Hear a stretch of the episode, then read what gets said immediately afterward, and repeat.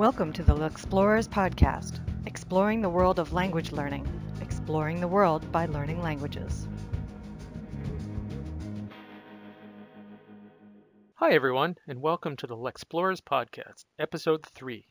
I'm David, host of the Lexplorers Podcast series, where we are bringing you conversations with people who have interesting and fun stories from their personal language learning journeys. We focus particularly on how our guests' language learning has led them to unexpected places and situations. For our conversation today, I'll be joined by Yvette, all the way from Taipei. She will be talking about growing up in the Philippines, speaking Fukienese, Filipino, and English, and then later her return to her roots as an adult, living and working in the Philippines and Taipei. Thank you for agreeing to do this. Thanks for, for joining us all the way from Taipei. Thank you for having me. what time is it there? Um, we're there's a 12 hours difference, so Okay. right now it's uh 9:28 p.m. Okay. It's the exact opposite. Okay. That's easy to keep track of. So let's start at the beginning. When you were growing up, where were you growing up? And what did you speak with your family? Okay, so I grew up in the Philippines. Um, we spoke Filipino, English, and Fukienese at home. Okay. Filipino is Tagalog? Yes, Tagalog. Okay. Yeah. So Filipino is the national language, um, but it's based on Tagalog, which is Ah. a dialect. Um, Okay. The reason why it was picked to be the national language was because, like, a, just a quick history, Tagalog was the spoken language of the uh, ruling class that was working with the Americans when the Americans colonized the Philippines. hmm So when the Americans decided to hand over the Philippines to the Filipinos, they decided that, you know, it needs a national language. And so that's why, uh, since the ruling class uh, spoke Tagalog, Tagalog became the national language. hmm But in, in reality, there are more Filipinos who speak Cebuano. Cebuano is the uh, dialect that's spoken by a number of people in the in central in the central part of the Philippines and in the southern part of the Philippines. Okay. So so the Cebuanos will always say, well, you know, the national language, if if it's supposed to go by uh, the majority of people who's speaking it, it should have been Cebuano. Okay. And and Filipino is different from Tagalog and Cebuano? Um, Filipino is very, very similar to Tagalog. It's Okay. basically Tagalog. Um, but of course, you know, different regions would have um, certain words that they speak in Tagalog that that's not part of the national language. hmm So yes, uh, but Cebuano, Cebuano is closer, they say, to uh, Spanish Okay. like like uh um but although like people would say like even if they speak Cebuano it's not necessarily that they would understand Spanish And and there's Spanish history in the Philippines also, right? I, yes because it was uh the, the Philippines was colonized for 300 years by the Spaniards Okay. Cebuano and Tagalog, are they very close to Spanish or is a lot of vocabulary that's shared? there, there are lots of uh, shared vocabularies so for example uh when we greet like when we say how are you uh we say kamusta ka Ah. so it's very similar to Spanish which is como estas Mm-hmm. And then there are some words like caballo. Caballo is like horse. Mm-hmm. Yeah. And then um also uh what else? Calle, street. Uh-huh. Calle. Yeah. Yeah. So it's there's lots of words in Filipino or Tagalog that as and a lot in Cebuano that came from Spanish. Okay. And then there's also a Chinese influence at some point in history. Yes, there are there are some words uh, in Filipino uh, that come from uh, Chinese. Yeah, but a lot of the ones that I know are food related. So like um, there's one dish that a lot of Filipinos love. It's called bihon. Bihon. It's like uh, rice noodles. okay. So that's the same word that's in um, in uh, uh, bihon. Mm-hmm. Mifen, it's like rice noodle. Okay. Yeah, yeah. So, so the only ones I know that Filipino words that came from Chinese are mostly food related. So I, I just learned recently that uh, Tagalog is in the top 10 in the U.S. in uh, most common languages. I- I didn't realize that the Filipino community in the U.S. was so large. Yes, it it is pretty big. Um, I I'll, yes, there there were a lot of um, migration from the Philippines to the U.S. Um, what usually happens is like once someone in the family is already in the U.S., then the rest of the family follows. and then also, I think there was also this program where, um, if I'm not mistaken, um, Filipinos who served for the U.S. Army during the World War II hmm got automatic citizenship or something. Okay. So some of them, some of their families waited for a long time. So then that's why they. So there's a lot of Filipinos in in the U.S. because Okay. of that. Th- It's it's kind of a hidden minority in the U.S. Like if if you It have- is. if you ask somebody what are the, the most common languages in the U.S., they'd say uh, English, Spanish, French, Italian, German, um, Chinese, um, but I don't think they'd they'd say Tagalog in the top ten. Right. That, that is interesting, huh? And I think some of those have dropped out of the top ten. I I think maybe German and Italian aren't aren't even as common anymore. I see. Well, I think what's interesting too is like I, I think with the Filipinos, a lot of them who do migrate, who migrated to the U.S., um, they're I'm not I don't know if I this is accurate. This is just based on like my own observation, because Filipinos speak English. So once they go to the U.S., you know, like English, it's very uh, comfortable for them to speak in English. So there's a tendency not to um, like preserve their language. hmm Does that make sense? Yeah, yeah, like definitely. um, so so that's why um, they I think they integrate much better hmm in some ways. I think. Um, so you would see like a lot of like second or third generation Filipino Americans who um, cannot really speak Filipino hmm or they probably hear a little bit of it, but a lot of them would not um, be able to speak it or understand it. Right.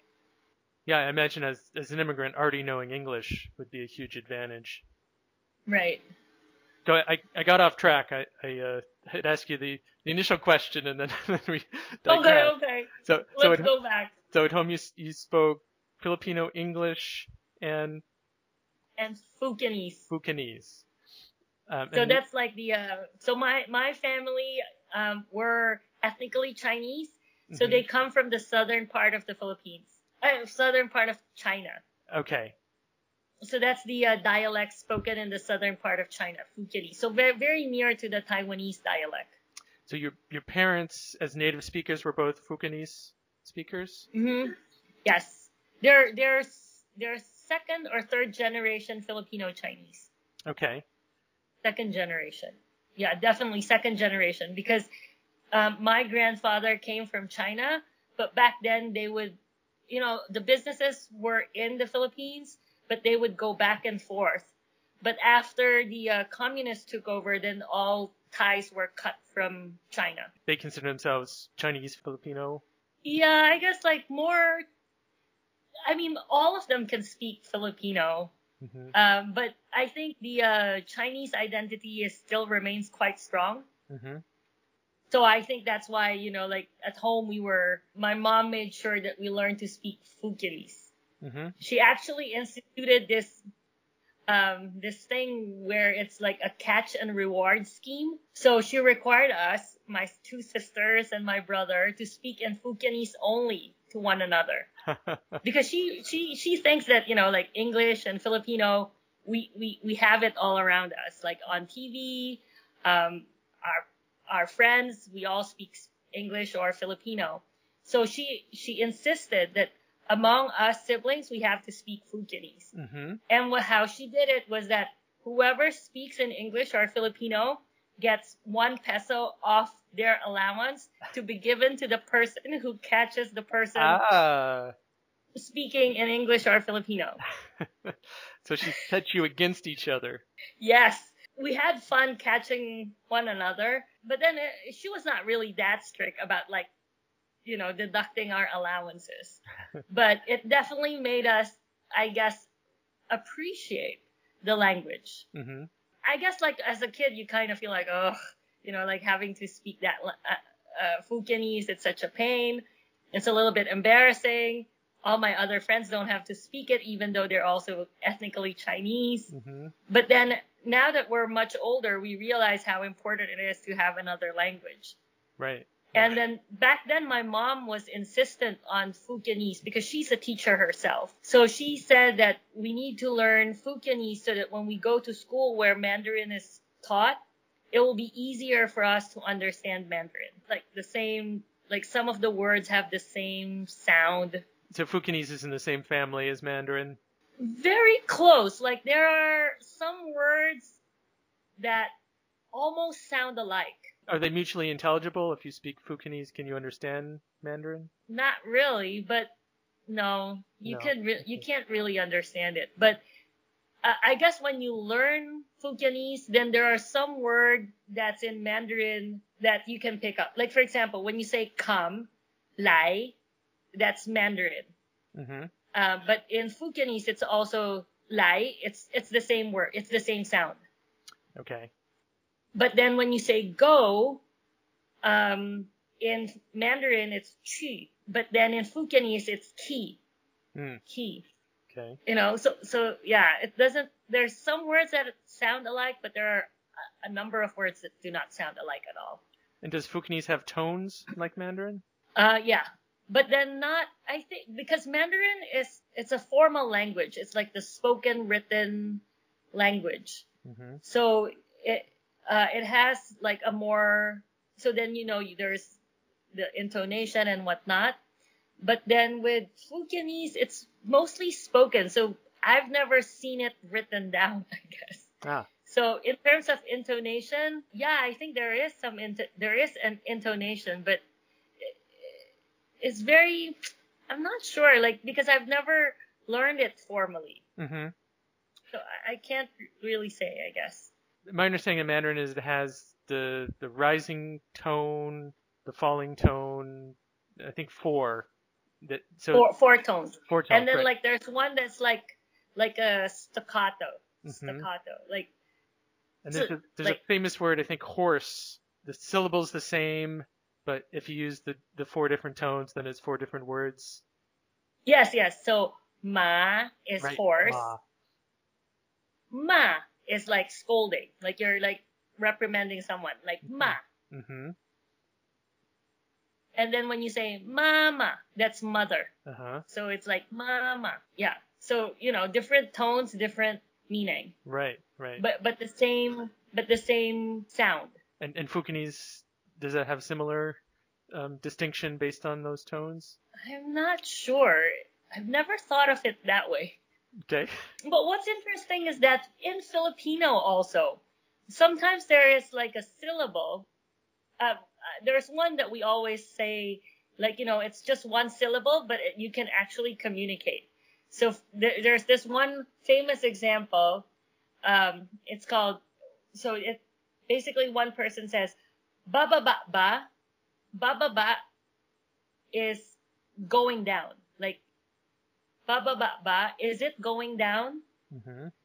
Uh, and then the other person would say, like, you know, like on an elevator, someone would say, ba ba is it going down? And then the person would say, ba ba ba.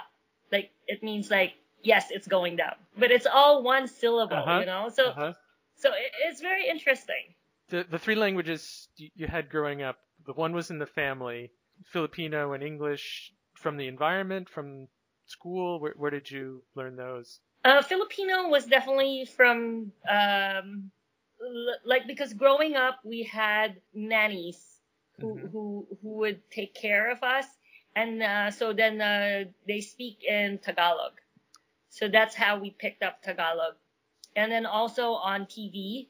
Mhm. And then English was also on TV and in school. So, um, i so in school, we learned, uh, math and science and all the other core subjects in English.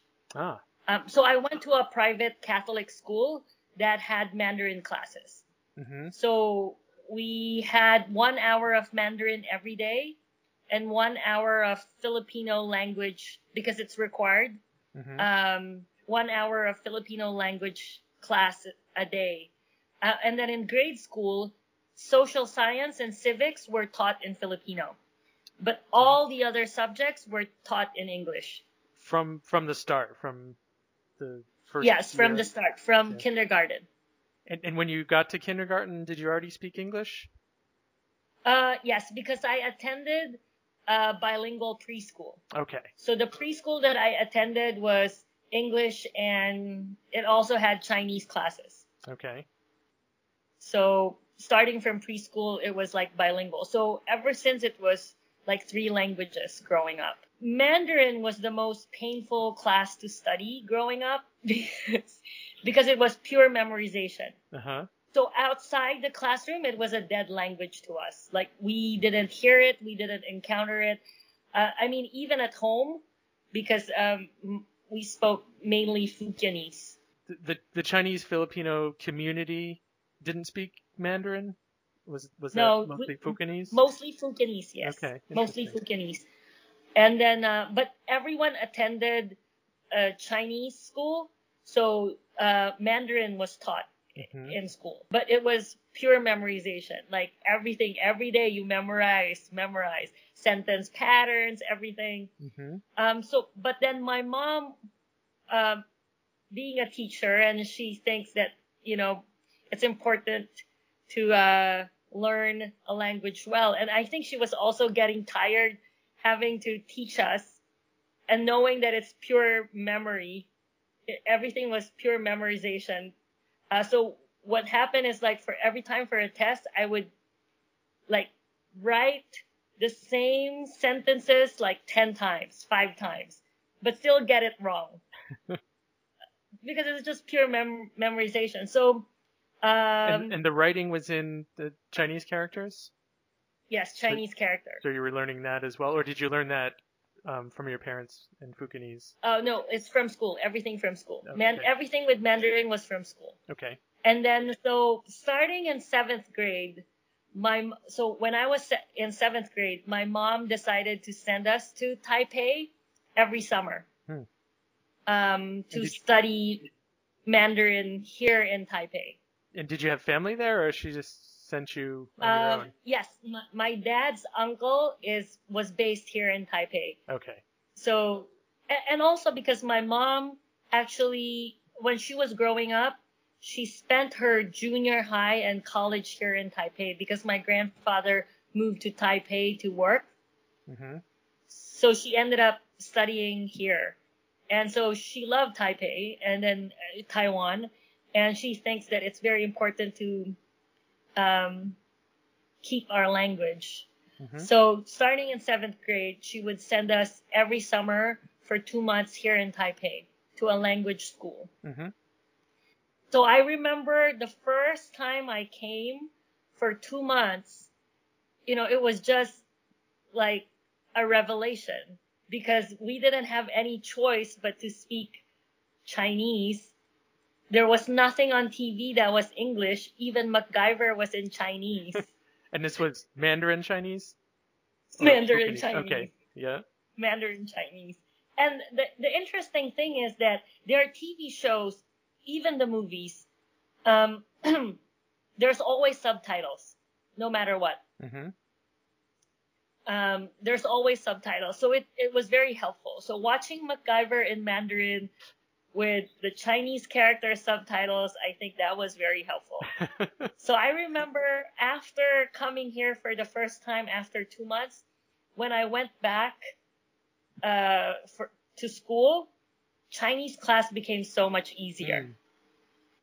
because there was comprehension. Like I finally understood hmm the words and like what it meant and everything. Like it it it it, it became more than just you know characters on a book. Did you say thank you, mom, for making me go to Taiwan and and speak Yeah, Mandarin? Well, yeah, yeah, I guess I should I should say thank you, mom. Like we're very we're all very grateful. I think that's why my sisters now they do the same thing for their kids. Ah, So like every summer, my sister's kids who are now in the so one uh, two of them are in Seattle, two are in New York City. So uh, starting last year, they started sending their kids to Taipei for the summer. ah, so you get to see them in Taipei. Yes, and then they they attend the same language school that we attended before. and how do they feel about it? Oh, the kids love it. They love Taiwan. We were at first worried because it's so hot here in the summer. hmm Whereas when we were coming to Taipei, because our summer months in the Philippines was April and May, those were the best months here in Taipei because it's it, the spring. It's it's still cool enough and nice. So when we were in the Philippines, coming here for the summer was like fun, you know. hmm And so we were at first worried that my nieces and nephew, when they come here, they'd be like complaining how hot it is. But then amazingly, they love it. So they're very excited. They're, they're very excited about coming back. Yeah, How old are they now? Uh, the oldest is 11 and the young, the two youngest ones are seven. They're not old enough yet to mind leaving their friends behind for the summer and going off No, world. no, I think they're fine. They're, they're happy that, you know, the cousins are getting together. So, so yeah, so, so, so they, they, they like that a lot.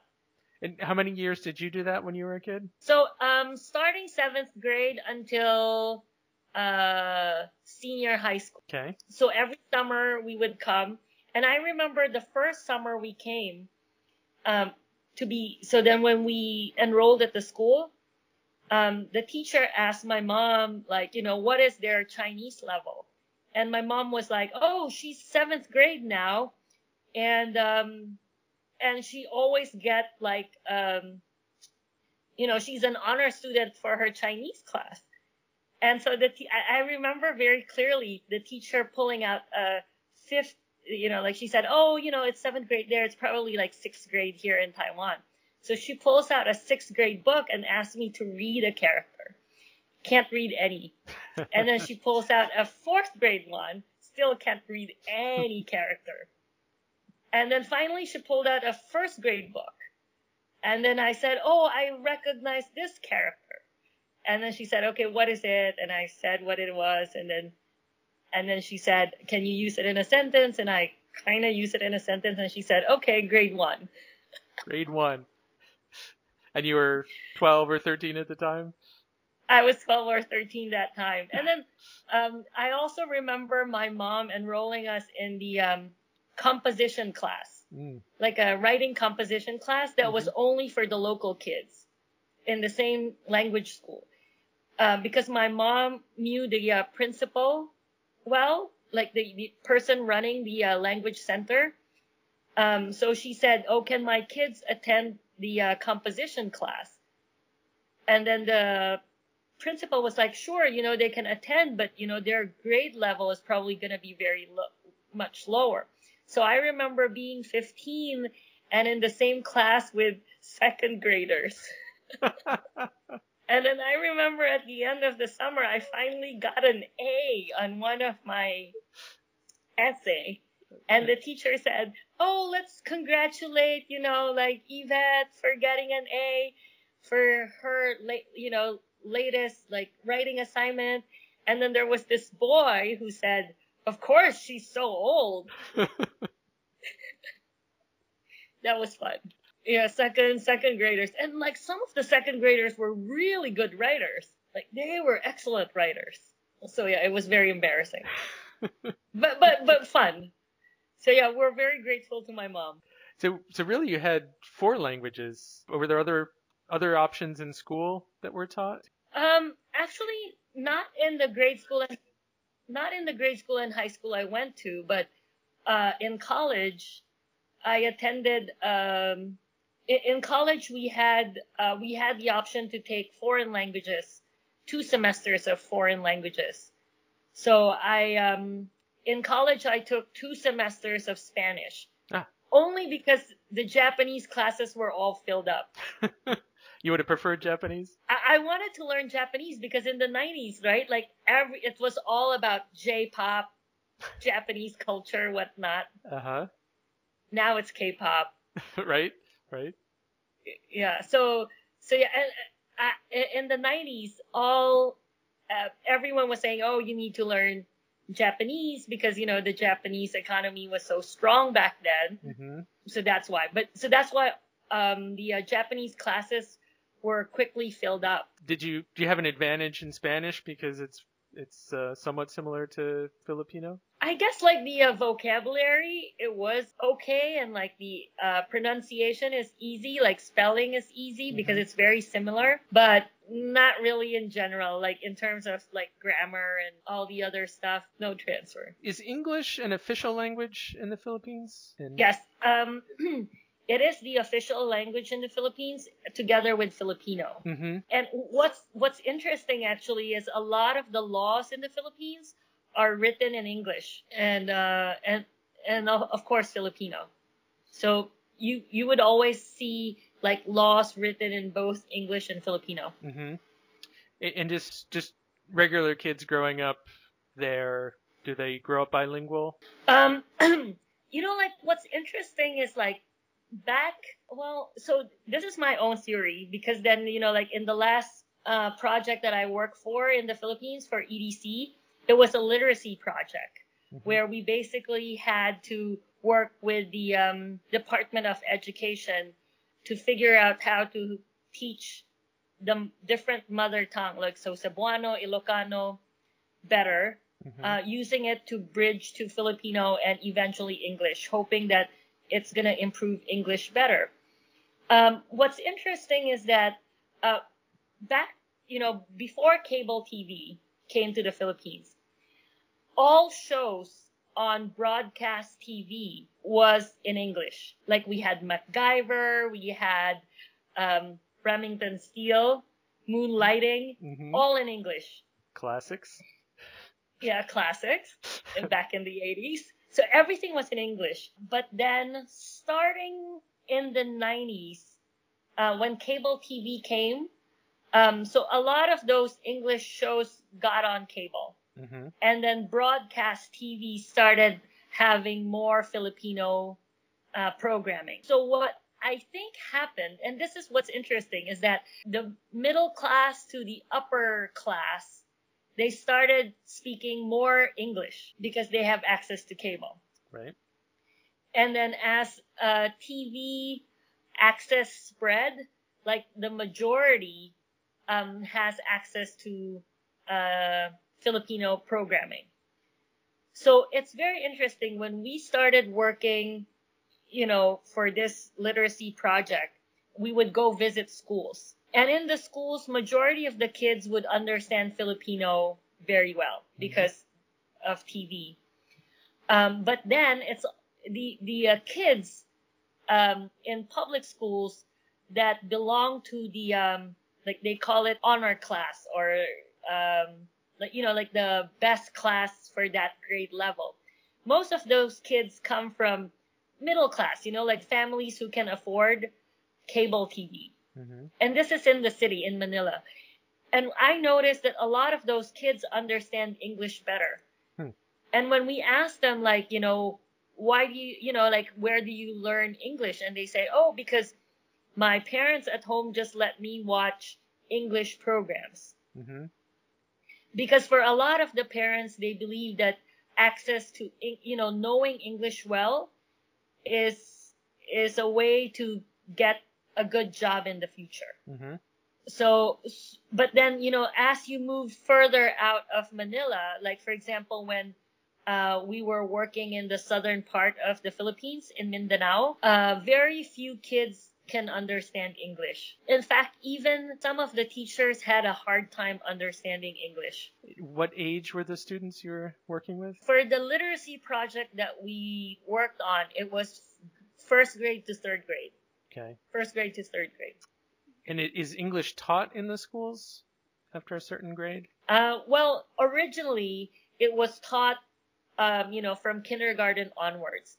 But because of this latest, you know, like whole move towards mother tongue, Mm-hmm. now they um, they don't start teaching English until last quarter of the first grade.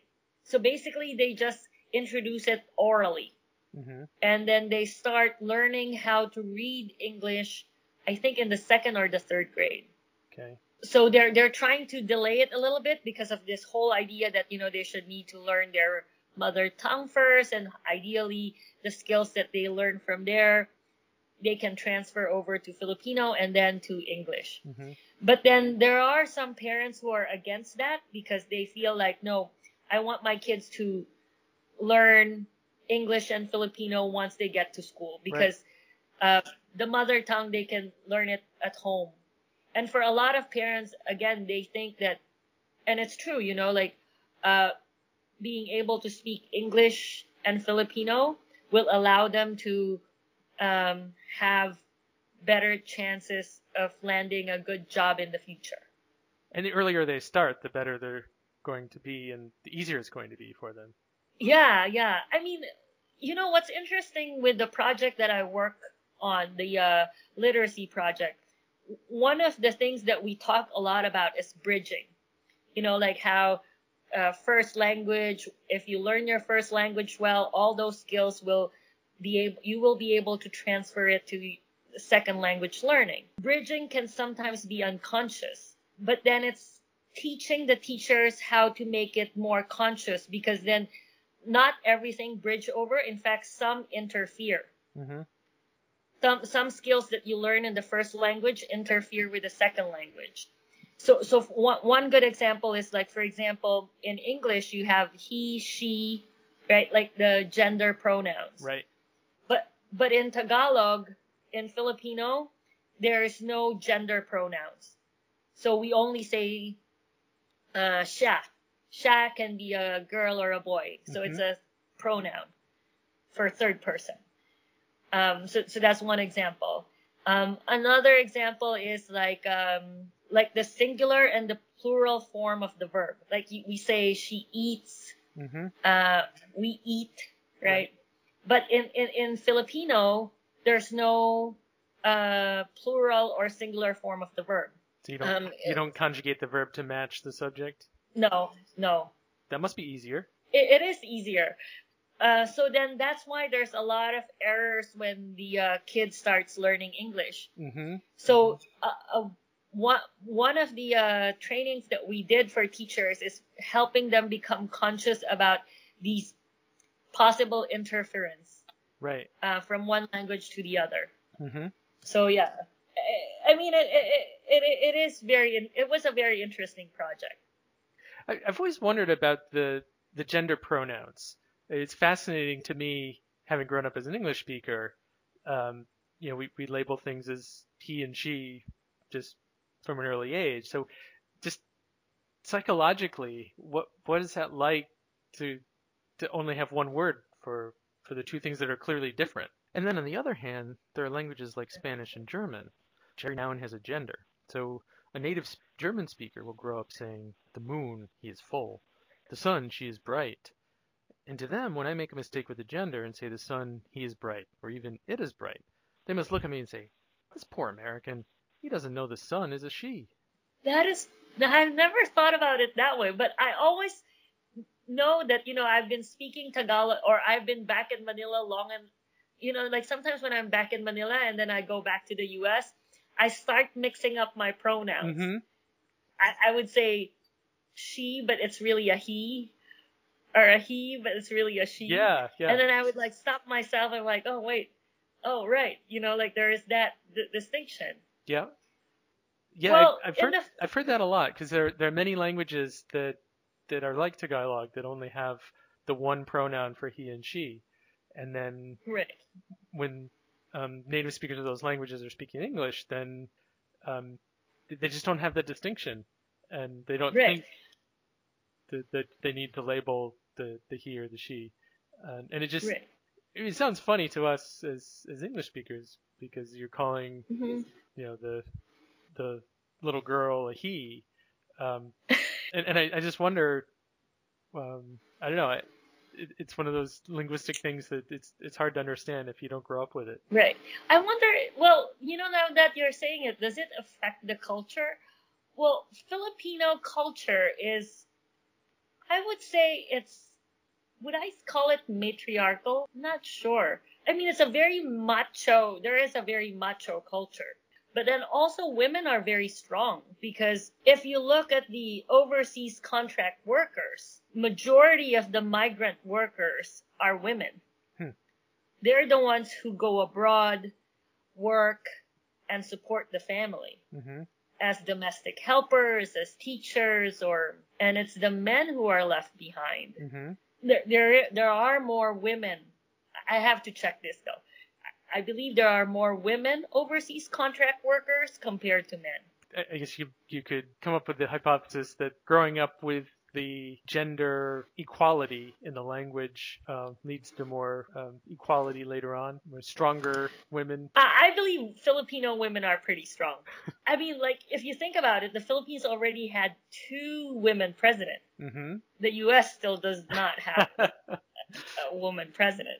This is true. I should check whether the overseas, co- if, if there are more women overseas contract workers or compared to men. But there, there's a big, like, overseas, because the Filipinos can speak English very well. So they, they're, it's very easy for them to find jobs abroad. hmm Like a lot of the cruises, the cruise ships are staffed by Filipinos actually. Ah, you uh, you learned Spanish in college, or a couple Mhm. years of Spanish, which uh, gave you five languages total. Where'd you go from there? Did, did you use those languages uh, beyond college, or Yes. n- knowing No, knowing those languages did that uh, decide or help you decide where you were going to end up? um, well, definitely uh, having all those languages helped me. Like Spanish, I haven't seen any help with that because it was just two semesters. My Spanish is almost non-existent, non-existent. But um, for sure, like for example with English, so I attended grad school in the U.S.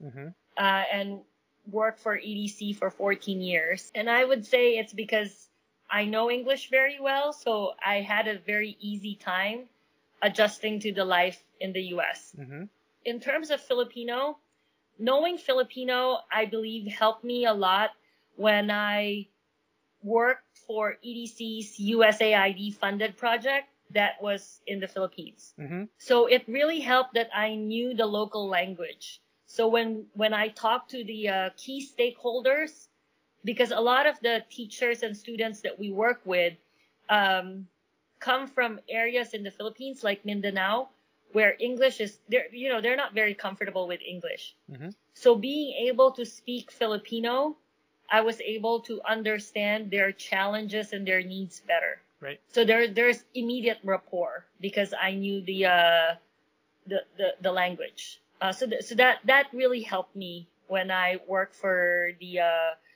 EDC project in the Philippines. hmm And then Did, did that impact your ending up working at EDC in the first place? Uh, because it has a, a global reach and it has these opportunities for projects in many different countries. You know, actually, what's interesting is like I joined EDC because I was interested in education and technology. hmm I never thought that I would be in development. The only reason I joined uh, the Philippine project was because it was in the Philippines. So, be- because I wanted to go home. Okay. Um, but then I had no clue about development hmm at all, especially development in a post-conflict area. And so when I went back to work on this project, it was also my first time traveling to Mindanao. Ah. Even though I grew up in the Philippines, I've never been to that part of the Philippines. To which part did you grow up in? Manila, In Manila. Okay. in Manila. hmm So, so yeah, so I've never traveled to, never, ever in Mindanao. My, my friends who I grew up with in the Philippines, they were very shocked that I would travel to Mindanao. They're like, what? Are you sure you're gonna go there? No one chose to go to Mindanao, did, did you but it was a really good learning experience. did, did you live there or you were based somewhere else and then traveled regularly to Mindanao? Oh, no, I was based in Manila. Okay. So I was based in Manila, but we would travel regularly to Mindanao. So like, uh, we would be there for anywhere between five days to seven days. hmm Um, so like, if there's a training, so we're there for three, four, five days, and then after the training ends, we go back to Manila. hmm So so that was that was nice. You know, like uh, it, I I saw a lot of the Philippines because of the project. So, so that that was very interesting. So did you see more of the Philippines as an adult going back to work there than growing up there? Absolutely. like growing up, like we didn't really travel a lot around the Philippines. Um, we would go to like mostly in and around Manila. So like Baguio, which is about back then driving it was like I think five six hours. It's like the summer capital of the Philippines. Mm-hmm. So it's it's on top of a mountain. It's very cool uh, in the summer. So we would go there, and then probably outside Manila, like an hour or two to the beaches. But other than that, we don't really travel around the Philippines. Mm-hmm. But as an adult working for EDC, I got to see more of the Philippines. Were there other places besides Mindanao that you got to see? So I also um, for so uh, so the first project that I work on uh, from 2007 to 2012 was in Mindanao, Mm-hmm.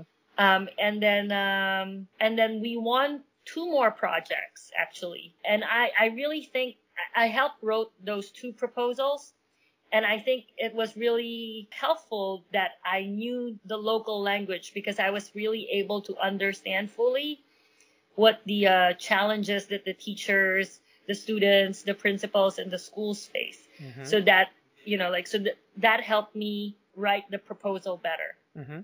So for for those two other propo- for those two other projects, I got to also visit like the northern part of the Philippines, Il- Ilocos, Mhm. Marcos country, Uh-huh. Imelda Marcos country. Right. Ferdinand Marcos. So Ilocos.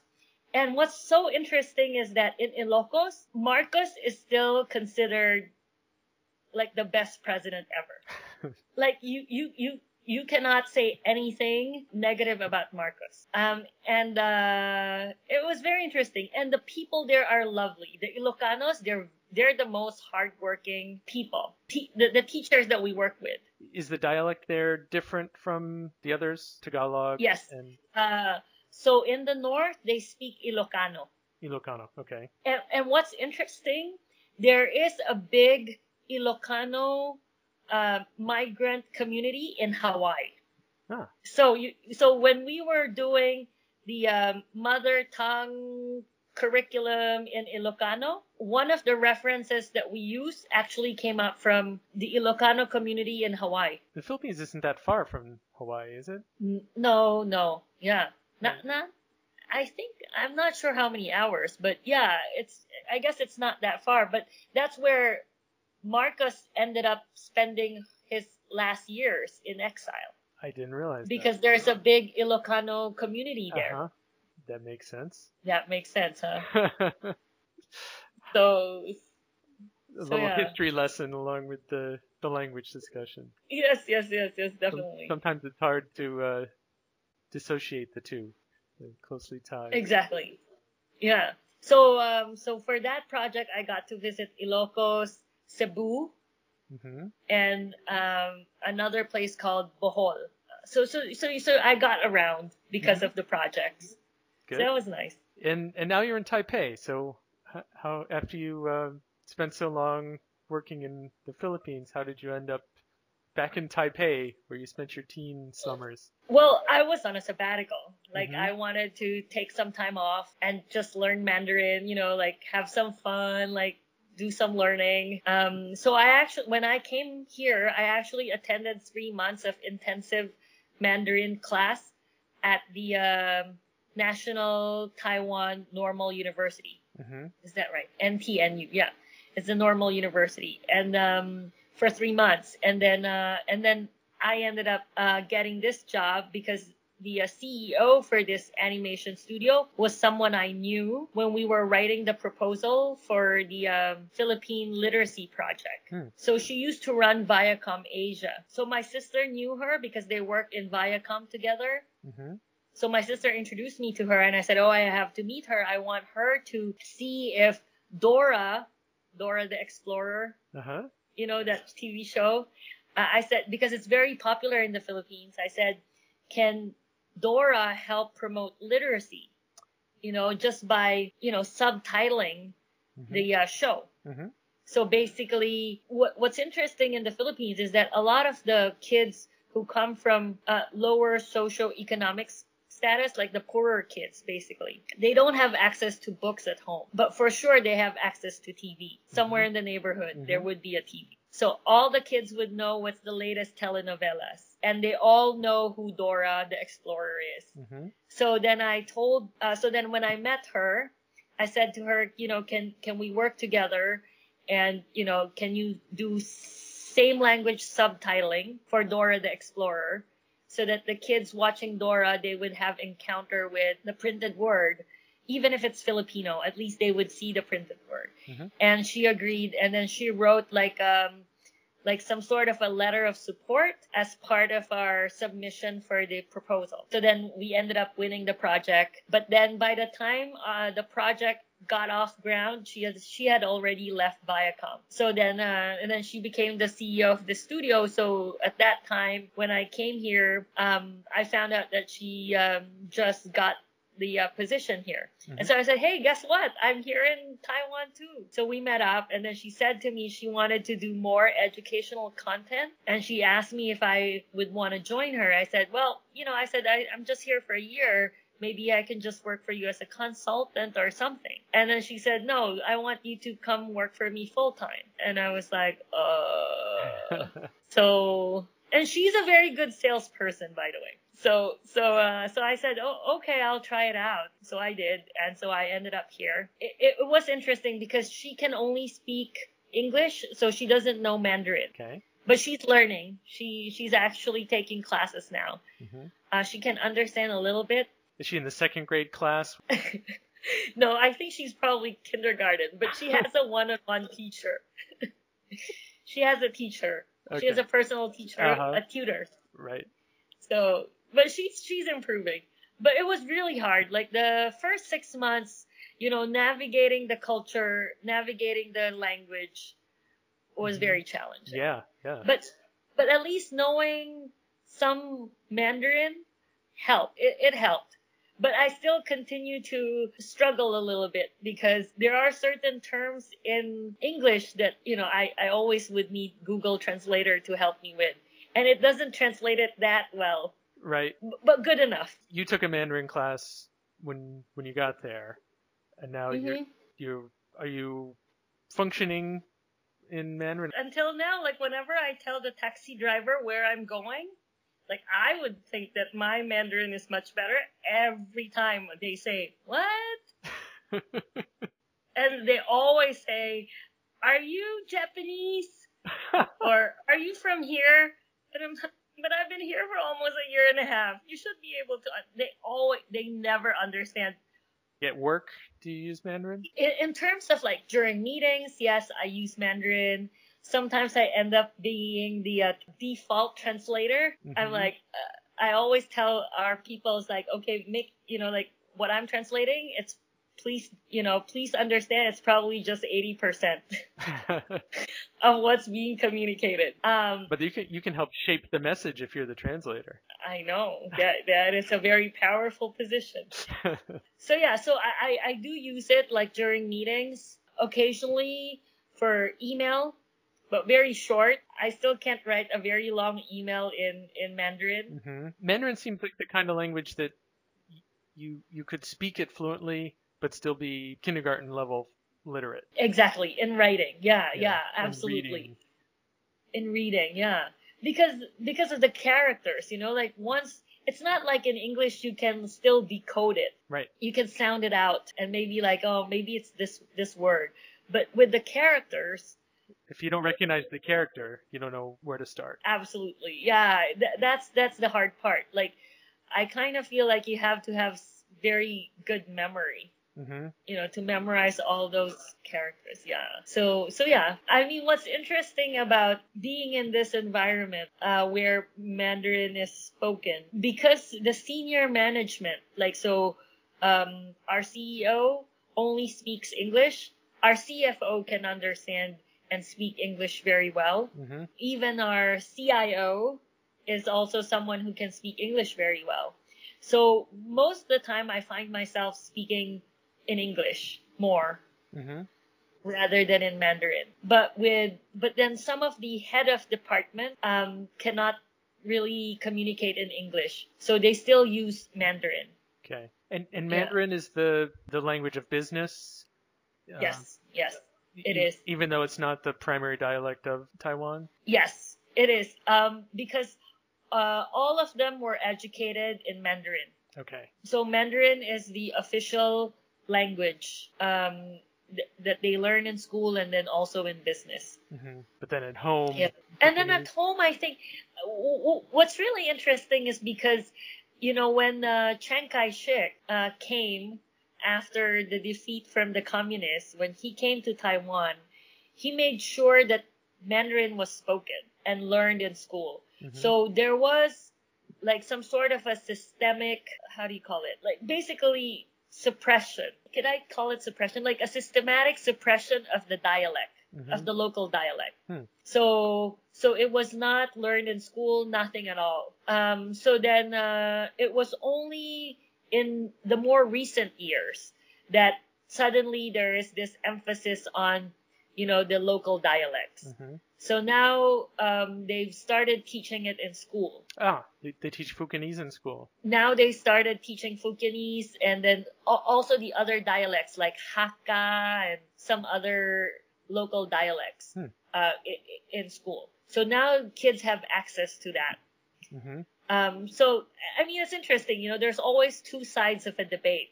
hmm Like some of them will say, no, you know, it's better to just learn Mandarin because that's the written language, that's the official language. Don't teach them the dialects because it will get the kids confused and whatnot. hmm And also because the dialects, and this is also the same ch- problem that we came across in the Philippines when we were trying to figure out how teachers were to teach in the mother tongue. Because a lot of the mother tongue were like spoken languages. Very few of them were written hmm uh, were in written form. So, for example, Ilocano, it has some, it was in some written form, also Cebuano, but then, you know, the rule of grammar and the, the grammar rules were, were not, how do you call it, mature.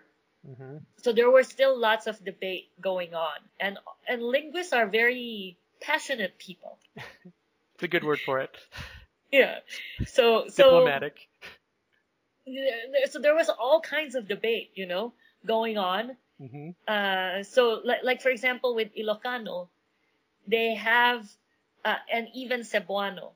Um, so the question became whether they would preserve the original spelling, hmm um, or would they adhere to the uh, modern Filipino alphabet? Was So- the traditional writing in a different alphabet? A Different so yeah for example so for example uh like um I, I, because in the uh like for example in cebuano they they still use the letter ch Mhm. ch.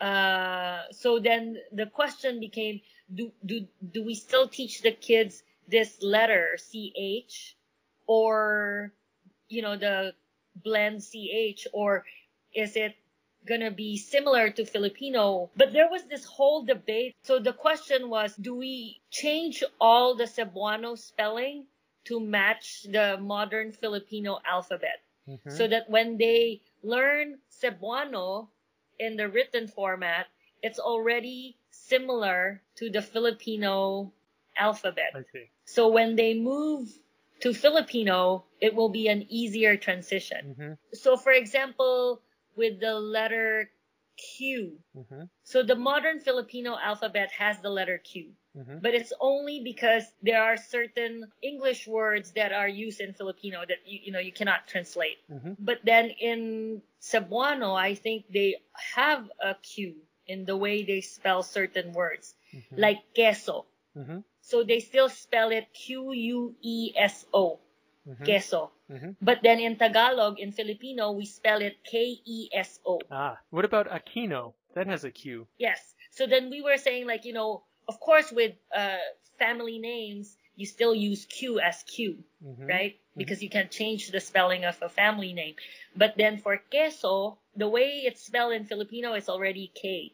hmm But then original Cebuano, they want to spell it Q U E S O because it it's closer to Spanish, which is Cebuano is, as I mentioned, is closer to Spanish. Mhm. So there was this whole debate, like, do we teach the kid Q U E S O when eventually they will go to K E S O, Mm-hmm. or do you start with K E S O? Right. So yeah, and then linguists, they're all very passionate. So the Cebuano linguists were like, no, this is the Cebuano Mhm. language. But then some other, then but then the uh, the linguists, the Filipino linguists are saying no, Filipino is the national language, so therefore you should follow this rule. Mm-hmm. So, so yeah, yeah, it was very interesting. So I, I know it's late at night there, so I, I don't want to keep you all night. This is Oh, it, it's fine. It, this is this was a lot of fun. like I I should, you know, it, it's too bad. Uh, I don't know if because I think you would find it very interesting. There's this whole document as to how they determine what words in Filipino can be preserved mm-hmm. in their original spelling. Ah, so, for example, Coke. Mm-hmm. Coke, you have to preserve the spelling because it's Coke Right. right? It's a, but then there are certain other words that, like teacher. So there is a Filipino words, word for teacher, which is guro. Mm-hmm. But a lot of people don't use that word anymore. So they always say teacher. So they spell it T-I-T-S-E-R. T I T S I R. S-E-R. Yeah, te- teacher. Teacher. Teacher. Uh huh. Teacher. So in, in Tagalog, there's not a ch sound, There is a ch sound. There- Teacher. Teacher. but they write it Teacher. T S. Yeah, T-S. Okay. So like for example, check. We spell it check. P-S-E-K. Check.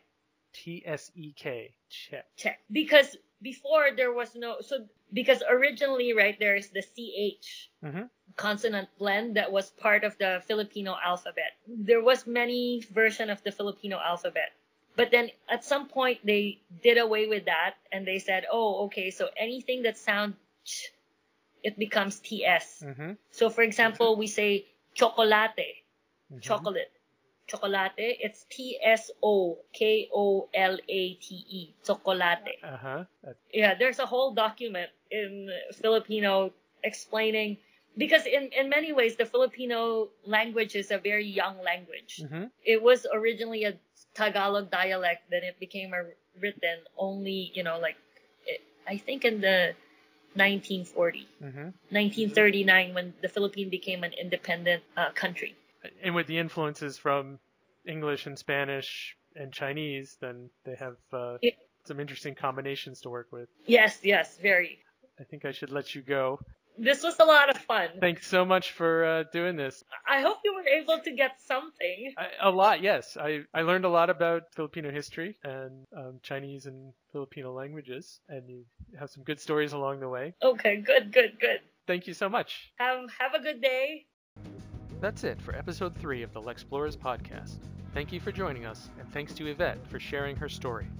We'll be back soon with more language learning conversations in our podcast series. You can subscribe to Lexplorers on the Lexplorers.com website.